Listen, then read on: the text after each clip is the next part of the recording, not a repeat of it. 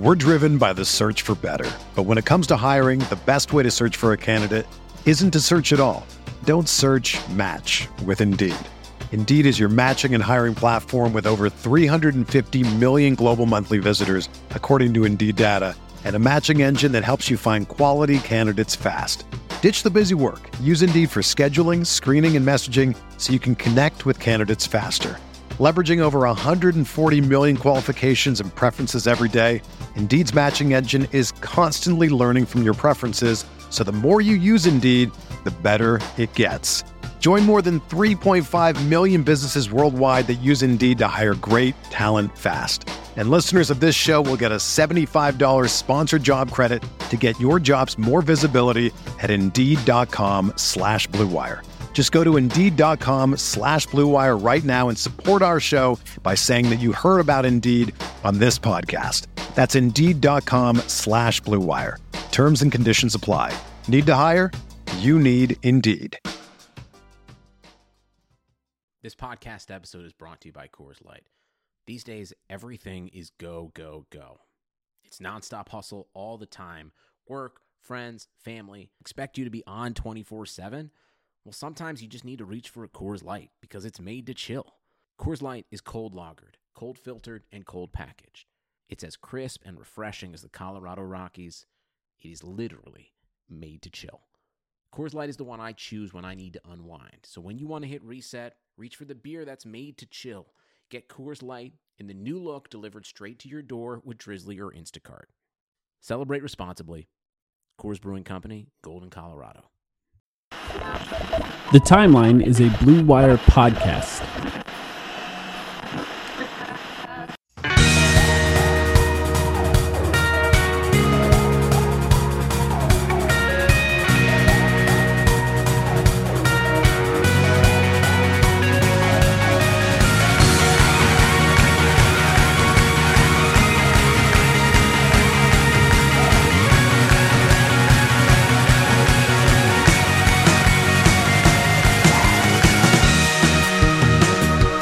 Welcome to the timeline of Phoenix Suns podcast. The Suns are now one and one against the Los Angeles Lakers. My name is Mike. I'm here with Sam. Sam, how you doing? Well, I hate to say it, but you know, it was a good run. Um, unfortunately, this the series is over, Mike. We Yeah. we got to pack up and go home.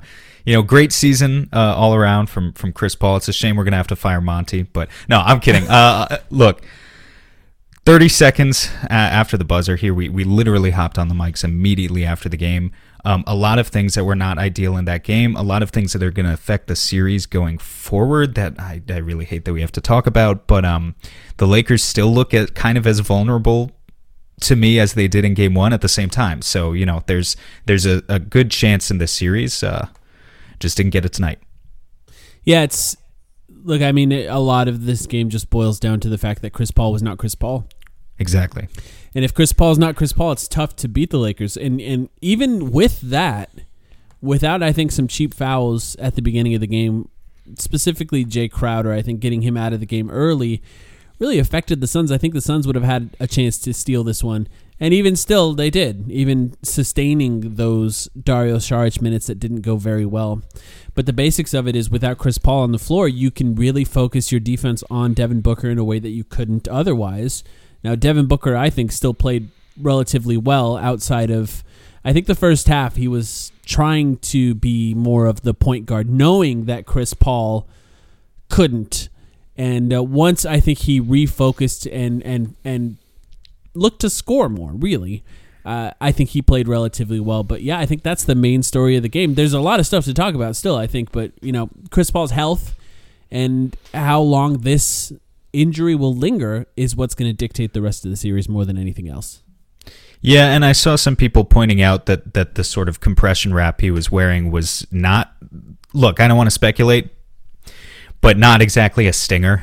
Yeah. as it was as it was said before the game. You know, Yeah. this is it's it's scaring me that this is an issue that could persist throughout the series because so much of the Suns' advantage over the Lakers stems from being a dynamic guard-driven jump shooting team. Mm-hmm. We've talked about like, you know, in the past even secret weapons being you bring out all three guards, you play them at once.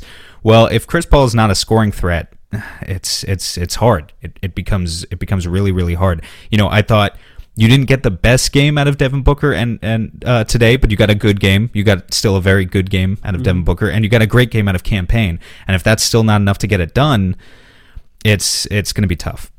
Yeah, yeah. Cameron Payne, uh, you know, I think he ended six for fifteen. Like this, it's weird that doesn't look perfect, but you know, really, really good scoring game by him. I thought, and even DeAndre Ayton, who uh, was eleven for thirteen, another game where he's just dominating by just really taking shots right under the basket. I think one shot was not sure? a dunk, Basically, Are you sure you don't want to? You sure you don't want to elaborate on that a little bit? Oh, yeah, going to talk about DA's performance. All right, later, Yeah, later, I- later. No, no, we can get into it right now because Okay. I think Ayton, Ayton was properly focused in the second half. I think in a way that he was not in the first half. I the- thought, yeah, yeah. The way that the Lakers were defending the Suns was essentially blitzing ball handlers on drives, uh, and and essentially saying we're going to concede whatever you can give Ayton under the basket in order to contain drives by guards as much as possible, and and I think this is this is the style of defense that you play against a team that is capable of shooting mid range shots right? Because the bigs are now essentially almost fronting DeAndre Ayton on those drives because that drop coverage comes up a little bit higher in order to stop Devin Booker or Chris Paul from shooting those mid-range shots that they feasted on uh, throughout the entire season. So if they do that, then DeAndre Ayton is essentially left open under the rim. If he's able to catch the pass, it's an automatic dunk because they're out, they're way out of position. So he was able to do that. But to me, any center can do that in in a lot in the way that they were playing defense. Well, But but, but I, I wouldn't say that. I wouldn't say that. No, you're right. It- I it's- think being being a finisher is a legitimate skill, and right. and Ayton should get credit. You know, like Andre Drummond couldn't do that. Just to, to think about the other side for a second. That's very true. That's a very good point. But I guess my point is, outside of that, what Ayton needs to do is focus on boxing out and focus on Right. containing drives for the Suns. And that focus, I don't think, was there in the first half. Eh, In you know, if you combine that lack of focus, I think by DeAndre in uh, doing the energy stuff, and I don't think it's a coincidence that when they went to the uh, the wired segment or whatever TNT calls it for Monty Williams, he was focusing on energy from DeAndre and he was really coaching up DeAndre in that first half. If you combine Devin Booker's too many turnovers and a lack of scoring in the first half with uh, DeAndre Ayton not doing the energy stuff on defense and rebounding, that's not that's a recipe to, to go down early, especially with some Saric minutes mixed. Well, in I, there. I wanted to say, I want to be very clear. We're not throwing DeAndre Ayton. This was a seven point loss. Oh, I'm no. not throwing, I, and I know you're not either. So I can say I thought he we're was not really good in the second half. In fact, right. We're not throwing DeAndre Ayton under the bus. He's not responsible for the loss here. It's just you know you you took a you take a cursory glance at the box score. You see 22 and 10 on, on 11 of 13 shooting. I think sometimes there's a little bit more than uh, to that than meets the eye. Um, if you want to talk about blaming anyone, and I hate to do this, but maybe I don't hate to do this. Dario Saric played some of the most d- disastrous minutes I've seen like ever. yeah, Especially uh, you know In the first definitely stint, from him. yeah. And he's had he's had some bad games in the second half of the season, but that stint you were right. The calls, the calls really killed me tonight. Not in the sense that I thought it was biased officiating, because because really it wasn't. I I mean, Booker had 17 free throws, uh, but getting a couple of ticky tack uh, calls on Crowder earlier in the game that brought Saric into the game, where he's not recognized as a spacing threat on offense. He's not recognized as a threat to attack closeouts, and he, he got two turnovers in a row trying to attack a closeout and then throwing a, a weak pass. And then on defense, being a guy who, again, we saw another straight game where LeBron was relatively passive, a second game in a row where over 50% of LeBron's shot volume came from three. That should Yeah. that should be, in my opinion, you know, we could talk about this. The Lakers won the game, but if I'm a Lakers fan right now, Yeah. I'm thinking I can maybe get by the Suns, but there are some serious red flags being raised about is this actually a contending team? And I I, think you could agree. you could say that about any team in the West right now. As we're speaking, it's looking like the Clippers might be about to go down 2-0. The Jazz lost their first game, but they're in as much trouble as as anyone else. So by no means was this the Lakers ran away with it.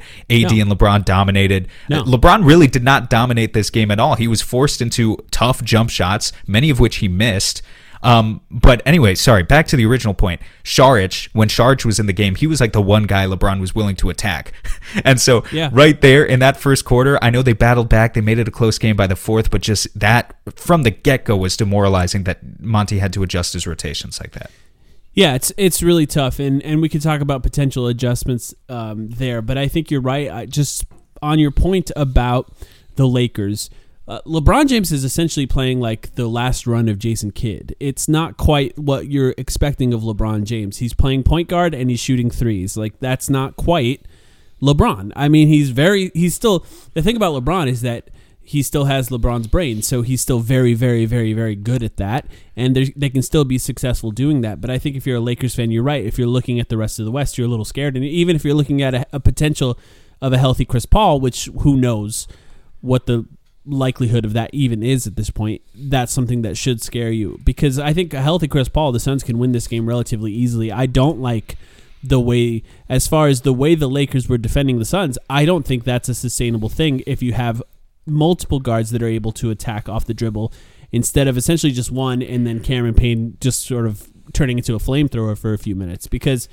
look, the Marcus Gasol minutes did not impress me at all. They're still somehow refusing to really go to Anthony Davis at center for extended minutes at a time. And mm-hmm. look, Drummond can do some things. I think he punished the Suns in the first half specifically. He's annoying as fuck, straight yeah. up. I mean, he he played well tonight, and and I think this is a night where uh, we recognize that he has a lot of weaknesses and whatever, but this is a night where sometimes some sects of NBA Twitter need to shut the fuck up and, and be like, yeah, he obviously has value because he dominated the, the Suns on the offensive glass. Yeah, yeah, and he can do that, but I think the Suns still have ways to attack that. That totally, totally, and and yeah. just he's too slow footed. And Mark, yeah, it doesn't make it doesn't slower. make him a good defender. Yeah, sure. exactly. So the Suns can still take advantage of those of those things with with proper guard play. It's just tough, man. You, I mean, there was an argument on who the best Suns player was this season. You're taking one of those two guys away, essentially, and it's it it, it just becomes. I, I mean, I hate to say it, but if if this is Chris Paul for the rest of the series, the Suns can't win. They, I just don't think they can. Uh, it would they maybe can steal one, maybe even steal two, and make them make it go to seven games. But uh, Chris Paul will have to get healthy in order for them to do it. But if Chris Paul can get healthy, I still think they have a good chance against this team going forward. I just don't really. I don't really like the Suns matchup for for the. I don't really like the Lakers matchup against the Suns if the Suns are fully healthy. I just don't see how they defend a lot of the things that the Suns are doing, unless of course LeBron James also becomes LeBron James again. Yeah, uh, just on the LeBron point there, like I'm looking a couple years ago at his playoff stats, his last couple years with Cleveland. Um, 2017, he averaged nine free throw attempts per game in the playoffs. 2018, 9.7. Even last year, he was at 7.1 in their finals run. And then this year, so far, seven combined free throw attempts through the first two games for yeah. LeBron James is really crazy that he's playing that way. And like, look, good for Anthony Davis that that he had a bounce back game today. I guess got bailed out a lot and and got to the free throw line as often as he did. Mm-hmm. He still did not look good when you turned him into a jump shooter, and he still was not doing the the types of counters that I know Lakers fans want out of Anthony Davis, where you really get him going downhill from the top of the key. He still wasn't doing that for the most part in this game. So yeah. he he got 34 points. It, it was not an especially terrifying 34 points, especially he instilled no confidence uh, in if I were a Lakers fan in his ability to run the offense with LeBron off the court. Again, the Lakers offense was a disaster when LeBron was off the court, and LeBron again played less than 40 minutes, which is that benchmark that I've been looking at for this entire series. I think he might log less than 40 minutes in every single game. So. Yeah, there's ways to beat this team. There's ways to beat this team. I mean, they shot 30% from deep uh, tonight. They shot 27% the other night. Their supporting cast kind of sucks. It yeah. uh, honestly, I mean, I mean, I'll give credit to Drummond because he destroyed the Suns. He's the one who is such a bad matchup for the Suns on the glass. I will give credit to Anthony Davis for the bounce back game. Also, Dennis Schroeder played well tonight. Um, you know, the Suns still aren't like afraid of Schroeder. They go under every single screen. Um, but he was able to capitalize regardless and get to the rim, put some pressure on the rim. So I give him credit for that. But otherwise, the, the Lakers role players I mean, just get this. You had 34 from Davis, 23 from LeBron, 24 from Schroeder, and 15 from Drummond. Then combined, the rest of the team, Kentavious Caldwell Pope, Markieff Morris, Kyle Kuzma, Marcus Gasol, Wesley Matthews, Alex Caruso, and Horton Tucker. The rest of the entire team combined for, let me do some quick maths, 13 points. Wow. Yeah. 13 points from everyone else. No no spot up shooting no like you know post work from Marc Gasol or anything like that. No Alex Caruso or anyone like attacking closeouts and driving to the rim. No off ball cuts. Nothing. There, there was no other offense there. So it, it really it really just becomes a story. It's not that the Lakers are some juggernaut, uh, juggernaut. They're just not. It becomes a story of how do you attack their defense, which has been very, very good at shutting the Suns down, especially without a healthy Chris Paul. Yeah, and I, I also think that look before the series even started on this podcast when we were doing our preview, I said at this point I think the Suns might have to try to match LeBron James's minutes with DeAndre Ayton, even if DeAndre Ayton is not guarding LeBron James, because Saric becomes such a target for LeBron James. And at some point, Monty Williams has to adjust to sort of the reality that is LeBron James at this point because what what he's been doing is is playing him as if he was LeBron of old, and LeBron at some point has to prove that he's LeBron of old in order for the Suns to to play him like that. And what I mean by that is, I don't think you can get away with Torrey Craig at center uh, for the Suns, but I don't think there's any reason to play Dario Saric with DeAndre Ayton at this point. Yes, you could put Torrey Craig. Look, I think Cam Johnson did a good job on both uh, Anthony Davis and LeBron James in this game. So if you have Cameron Johnson in, you can put him on either one of those guys. And then you got to play Torrey Craig minutes if you're forced to take somebody like Jae Crowder out. The, the first option should no longer be Dario Saric until LeBron James forces your hand. Because what we're seeing is the only time he becomes that LeBron James is when Dario Saric is on the floor. So find ways to keep DeAndre Ayton on there and and play him as if he's going to be more of a jump shooter until he proves to you that he's not going to be. That that's what is I there do. is there a chance that LeBron is hustling us? I mean, it's possible. Or is I, his body really, really just doesn't have it? I, I just think it's funny because yeah, it's it, and people were saying this to me on Twitter tonight. They were like, "Why, uh, if LeBron's not going to attack, why go under every screen?" You know, respect the shot since that's the only thing he has right now. And I, I don't hate the idea. I'm just wondering, like, you know, I think the second you start going over that screen on LeBron, he's going to find a way to be LeBron James, the LeBron James of old again. And that's when he starts attacking and, and gets his way to 30 points at the rim when you don't really have that protection uh, from behind. So, yeah, he's he's an enigma right now. I just think it's so fascinating that the Suns lost this game, but it was a hard fought game, and LeBron did not look like he just he wasn't the best player on the court again. Yeah, I mean that's that's an interesting point, but you know Anthony Davis, the the tough part with Anthony Davis, particularly because what you what you were describing is you're saying that Anthony Davis wasn't uh, putting his head down, driving to the rim. The thing is, is when he did that, he was getting fouled every single time. So you can say that he kind of was doing that, at least a lot more than game one, and the Suns were just bailing him out with fouls if you can find a way to no longer foul Anthony Davis on that, you have to test his tr- his trust in himself to not get injured. Essentially, because I think a lot of Anthony Davis's fear driving to the basket is to is his body. I think he's trying to keep his body uh, healthy as much as possible for the long run in the playoffs. And uh, look, it's tough. I'm not going to say it's easy to, to not foul Anthony Davis. It's it's very Joel Embiid ish. If you can catch the ball from 16, 17 feet and do that one or two dribble drive to the basket, if you're a big man, you can get around someone. If you're around someone, it's really difficult to get in front of a big man and not foul. Uh, but the Suns need to find ways to do that. It's especially tough with with Anthony Davis too because uh, he did well in this game on help. I think he had something like six or seven assists by the end of the game and it's tough to double him. So you have to find ways to double him once he starts to put the ball on the floor instead of when he's uh, just standing there because I think he'll find Yeah. the right guy. It's a little tougher to make that pass on the move than it is when you're just standing still. No, for sure. The Suns will have kind of a, a, a lot more discreet help, which I think they've actually, especially Ayton when he was We're driven by the search for better. But when it comes to hiring, the best way to search for a candidate isn't to search at all. Don't search match with Indeed. Indeed is your matching and hiring platform with over 350 million global monthly visitors, according to Indeed data, and a matching engine that helps you find quality candidates fast. Ditch the busy work. Use Indeed for scheduling, screening, and messaging so you can connect with candidates faster. Leveraging over 140 million qualifications and preferences every day, Indeed's matching engine is constantly learning from your preferences, so the more you use Indeed, the better it gets. Join more than 3.5 million businesses worldwide that use Indeed to hire great talent fast. And listeners of this show will get a $75 sponsored job credit to get your jobs more visibility at Indeed.com slash BlueWire. Just go to Indeed.com slash BlueWire right now and support our show by saying that you heard about Indeed on this podcast. That's Indeed.com slash BlueWire. Terms and conditions apply. Need to hire? You need Indeed.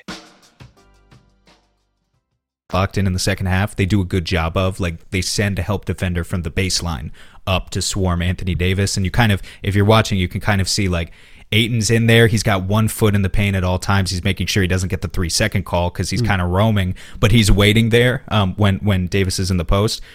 And I think you know I think that's just kind of the way you got to continue to play him. I don't I don't think there's much of a defensive adjustment to be made on Anthony Davis based on based on this game. I just don't. Um, yeah. I think LeBron is still the guy you're game planning for, and if Davis gets a couple thirty point games on on okay efficiency, you know, and has to get bailed out. Most importantly, has to get bailed out by whistles. You live with that. The economy is made up of real people doing real stuff, and it affects everything. Which you obviously know since you're a real person doing real stuff. Marketplace is here to help you get smart about everything beyond the what of the day's business and economic news. We dig into the how and the why with the real people driving our economy. From big tech and interest rates to small businesses and what's happening at the Fed. Marketplace breaks it all down so you don't have to. Listen to Marketplace wherever you get your podcasts. Sugar Ray Leonard, Roberto Duran, Marvelous Marvin Hagler, and Thomas Hearns legends whose four way rivalry defined one of the greatest eras in boxing history.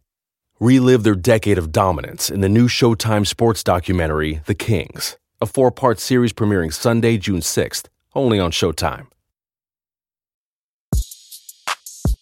Um, I think where we could talk about adjustments, let's talk about offense. Yes. That's the problem right now. Um, you know, let's say for game three, and I really, really hope this is not the case if Chris Paul is 50% of, of what he is normally again, what are your thoughts? Uh, well, that's that's an interesting thought because I don't know that he was even 50% in this game. Do you think do you think he was? Uh, I don't know. I mean, he found his way to a couple baskets, but the passes weren't on point. Yeah, he was probably off. he was getting he was probably, ball quickly. Probably 30 30 percent yeah. of what he is. Like I'll put it this way, he played 23 minutes, Cam Payne played 33 would anyone have minded if Cam had just gotten like 40 minutes and Chris Paul played like 10 or 15? Probably not. I, I think he was that much of a downgrade over from uh, from Payne today. Yeah, I, I hope the couple days makes a difference. Um, the wings did not instill much confidence today either, no, and I think I mean, it's you know. Yeah, I mean the the reality is, I think Jae Crowder was still good in the minutes that he played. The foul, the especially the second foul was dumb. Uh, look, he got kicked in the balls too. Like that, that's not fun. I mean, that can throw you off an entire game. But I think Jae Crowder was still good. Two for eight. That's going to happen with Jae Crowder every once in a while. The Suns need more from Mikal Bridges. Mikal Bridges off offensively. Like they straight up do. I I understand that he's guarding one of the greatest players of all time, and it takes a lot of effort and energy to do that. Uh, so I know it's asking a lot of him to also be who he is. But look, six points is well below what he's capable of. And I know he's playing. Look, in this game, he didn't even play a lot of minutes. Like twenty six. Well, he he was played. He was played off the floor by Cam Johnson because Cam Johnson hit those two threes to end the third quarter. Yeah, and Cam Johnson was also playing excellent defense. Uh, so it's a tough thing that he just needs to do more on offense, and that's finding the seams in his cuts. The the Lakers are very good at reaching into those passing lanes, so I know that's hard. Even if he does cut, getting the ball to him is still going to be difficult. Making shots is still important. And just being a little bit more aggressive. There were multiple times, and I thought about you, Sam, because you've made this point many times, uh, where he stepped into the lane and he took a shot and he's just fading away from contact. And the defense is out of position in a way that would guarantee him free throws if he just leaned into the contact. Yeah. At some point, you have to make that adjustment because he can get those fouls. Because when he's catching it on the move, or he's catching it and immediately driving, they're out of position because they don't expect yeah. him to do that. So he has to lean into that contact. He's he's easily dissuaded. Like there was one ATO that the Suns ran, I think in the third quarter. I can't remember exactly, yeah. but it was that play. It was the Blake Griffin play. I don't know yeah. what it's actually called, but it's like he catches it um, on like kind of a fake handoff and then dives towards the rim. He got hacked. There was no call. You could see him mouthing afterwards, you know, that's bullshit. Like, and I think those sorts of plays, it's like he wants to protect his body too, which from where I'm standing is totally reasonable. It's just in a game like this where the refs were giving you that call more often than they weren't he really needs to take ownership of his offensive role a little bit and, and, and understand that he he can't just be Jae Crowder or Cam Johnson. We really need him yeah. to be a little bit more. And you know, to bring up an even greater point, I think it's great that we're talking about this. Like accountability is important for Mikal Bridges because I think some some Suns fans get this idea, like they get their panties in a twist and complain about the Suns community at large treating Bridges like you know he's some golden child and then complain about why do we give DeAndre Ayton the treatment he gets and they speculate as to it's all about draft positioning which I think in a lot of cases is what it comes down to. But I think it's important here. Like, you know, we got on DA at the beginning of this episode. He still had overwhelmingly a good game, I think. Now we need Bridges to do more. We just straight up do. Like, yeah. you know, he averaged 13 and a half points per game in, in the regular season. He can't average five or six in the playoffs and see us survive against a team that's theoretically a contender. Yeah, but he, here's here's the reason why Bridges is treated that way. He rarely makes mistakes. Now, there's a difference between making a mistake that's effort related and missing a shot. Shots don't always go in. Averages tend to win out uh, when it comes to shooting shots. So I don't get mad when players miss shots consistently. I do get mad when players make mistakes effort wise. And I think for Mikal Bridges in this specific game there was a little bit of both. Look, you can miss the shots, you're going to miss the shots, but you have to find ways to not let the defense allow you to shoot a shot that you don't want to shoot just because uh, just because of the way they're playing you. You can find ways to get to the free throw line in that case. And look, I'm not one I'm not one to say that if your three point shots are not falling, get to the free throw line because that's actually very difficult to do. And I think people tend to act like it's an easy thing to just go get fouled and shoot free throws. Yeah, I don't. I don't think he needs to change his like overall shot portfolio at all. I think he can keep the same like quote. He doesn't yeah. operate by a quota because no, I mean it's stupid to like keep players in rigid defined roles where it's like, okay, 60% of your shots are going to be threes no. or whatever. So that's not what I'm talking about. But what I'm saying is Bridges should continue to shoot threes at the same rate he's always been doing it. All I want from him is when you do drive, because that's something he does do now, look to embrace the contact a little bit more. Yes. You'll up your you'll up your scoring averages a little bit just by doing that. Yeah. And it's just look, without Chris Paul, somebody else has to step up. Now we expected that to be Cameron Payne, right? I, I, t- I gave you guys a guarantee that he was going to score more than 14 points. He ended up with 19 in this game, but it has to be someone else too because with Cameron Payne, is he's essentially playing that Chris Paul role by the way, seven assists. He was just so phenomenal in this game. I know it's. I mean, we talk we talk about um, the the dump off passes that Ayton got that like made it look so easy for him. A few of those came from Cameron Payne. Yeah, they were. He was really good. Just at, yeah, but that's like that's what the Suns do well, right? Is they run that pick and roll offense. Like Ayton is just a very strong pick and roll big. Unfortunately, the Lakers are good at shutting that down. So you have to go to your counters. And and we saw it towards the end of the game too, right? Like when they started switching um, there were a couple possessions. There were a few possessions there at the end where the Lakers just switched every off-ball screen and did not yeah. allow the Suns to have everything. There was that one possession where the Suns ate up the entire clock. Tried to feed Ayton in the post twice on Alex Never Caruso. Tried to feed Ayton, and that's exactly what I was thinking. I was thinking like, you know what? It would be so nice if this worked but it's just a fantasy that it does. Like you're thinking he's so much bigger than Caruso, he should just be able to embrace that and attack. But immediately he, he kind of seized up a little bit his body and, and he just he froze um, for for just that split second, which allowed Anthony Davis to come over as the roaming defender and swat the shit out of the ball. So yeah, and not to mention sucks. Anthony Davis is also the guy guarding the pass, and Anthony Davis is massive with long arms and good reflexes. Like it's not it's not just that it's difficult for DeAndre Ayton to to do anything once he gets the ball. It's also impossible to get him the ball because of the way that the Lakers load up in the passing lanes. Like that just does not work against this team. You can't do it. Trust DeAndre Ayton to get the offensive rebound and use your guards to attack the bigs in mismatches. Yes, Anthony I, Davis yeah. is a good defender.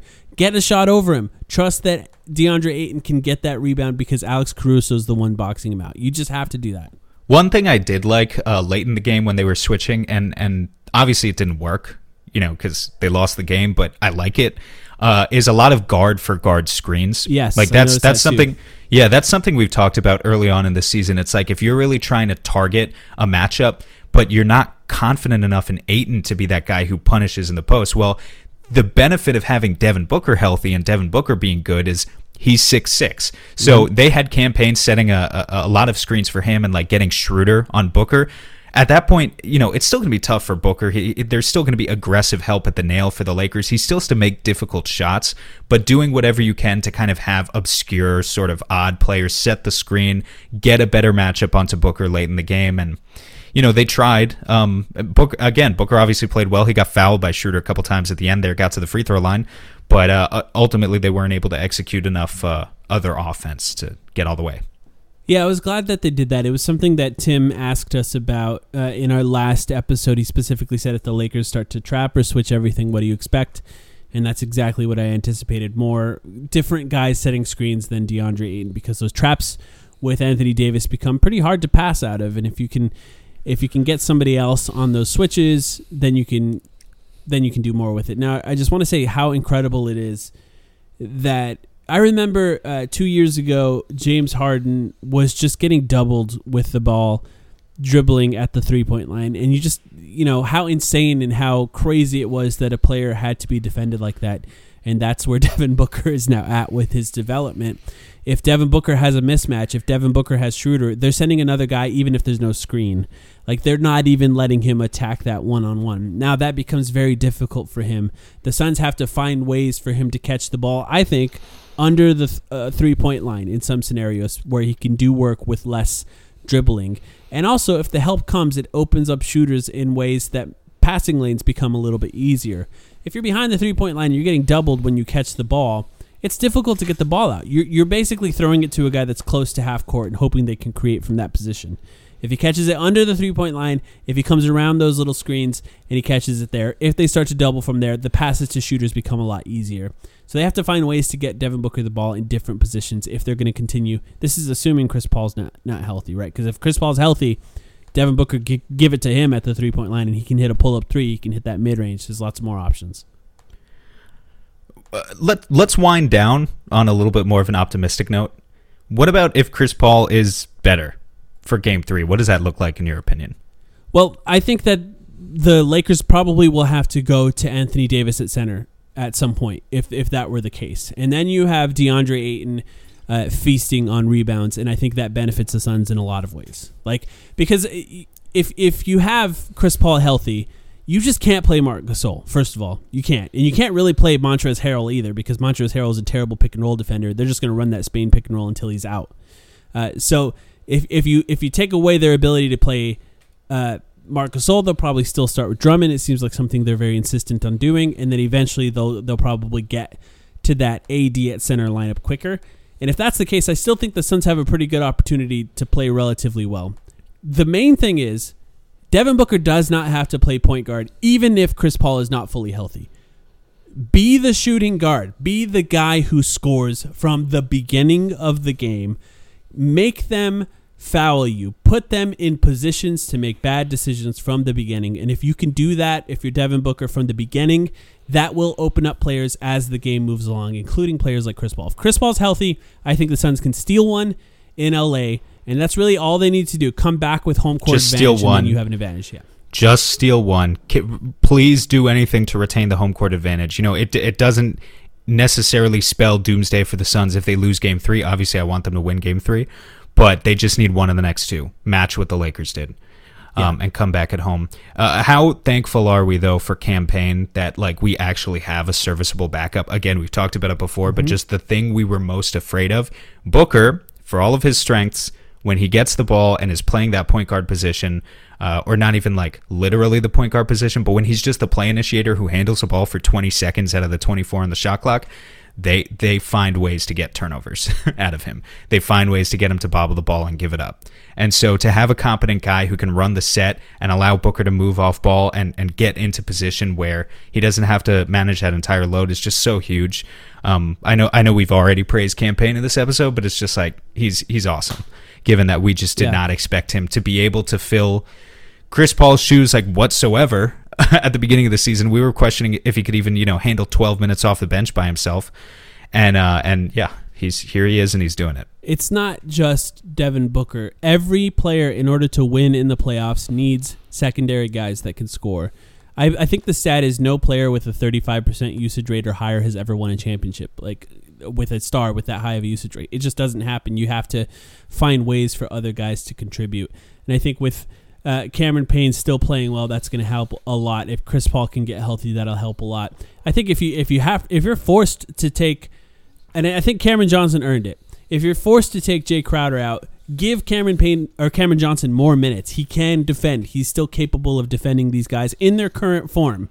Uh, look, Cameron Johnson's not perfect against LeBron James, but I think his offense and his spacing allows enough. Because when Dario Saric was in there, it's too easy. It's too easy to defend Devin Booker in that case. Find ways to give those guys minutes. And Uh, and Craig uh, Craig wouldn't have helped either. In, in I don't think case. he would. It's- I think people He- were sort wh- of demanding him, and I'm like, I just don't. I wouldn't. he I wouldn't only played him. he only played five minutes and that's why you know i i saw it's because we saw games at the end of the season i love Torrey craig he's you know he hustles he gets on the offensive glass something that against a team like the lakers the suns arguably need but we saw in games without Jae Crowder at the end of the season when Craig played 30 minutes in some games, and they just don't guard him out there. They they do not give a shit about his shot. So he has those faults. I- You know, I think he would maybe be a better matchup in some other teams that we could play in the playoffs, and you could get away with playing him 15 or 20 minutes. But this is not one of those teams. Yeah. And um, yeah, Cam Johnson is going to continue to play. He he shot two for four, not exactly high volume today, but those two shots at the end of the third quarter were so huge. and good defense. Yeah, that's the other part is you can't play in the playoffs unless you're Right. defending. I, I guess what I just want to say, like, I think Craig could give you the same defense. I yeah, think he could. that's true. But that's a good point. That is a good point. And Craig, I think, would be better on the rebounds. Although, you know, I think Cameron Johnson is is a is a relatively good rebounder for his position. He's good. At I mean, how about out. that play? Like, I'm thinking about that play too, where Cam attacked a closeout. He had a shot in the corner and flipped a beautiful bounce pocket pass. I know we're Yeah. afraid of bounce passes to DeAndre Ayton. Oh, if he's like, wide one- open, it's different. It's in one- traffic where it's dangerous. yeah, this one was pretty, and it's like I don't know about I don't know if Craig's making that pass either, but Yeah, I'm not even sure. Um, I, I think he would look to shoot that uh, in in most cases. Um, I think there are main things. I guess we talked about a lot of things that that Monty Williams can do. We're going to keep this one relatively short since there's another game in two days. I think get rid of uh, just a few obvious things.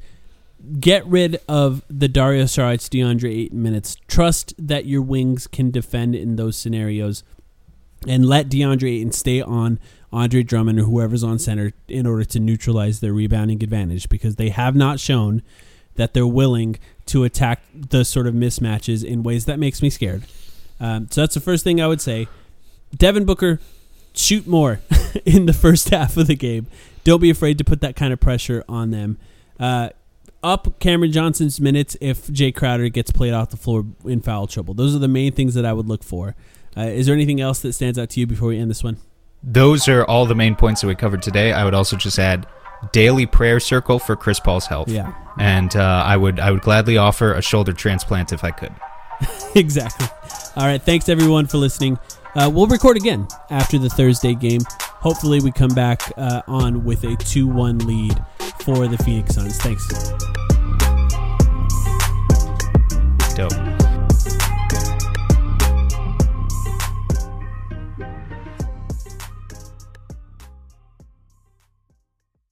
Sugar Ray Leonard, Roberto Duran, Marvelous Marvin Hagler, and Thomas Hearns. Legends, whose four way rivalry defined one of the greatest eras in boxing history. Relive their decade of dominance in the new Showtime sports documentary, The Kings, a four part series premiering Sunday, June 6th, only on Showtime.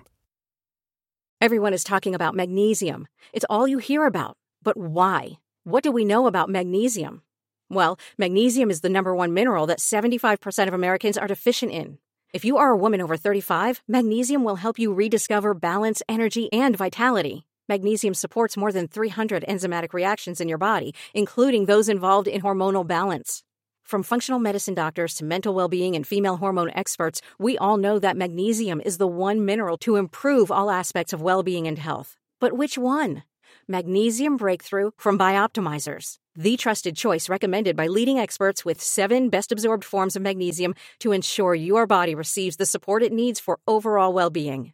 Go to bioptimizers.com slash balance today and use code BALANCE10 for 10% off. Support your journey to wellness at B I O P T I M I Z E R S dot com forward slash balance. Magnesium breakthrough from Bioptimizers, your foundation to optimal health and vitality.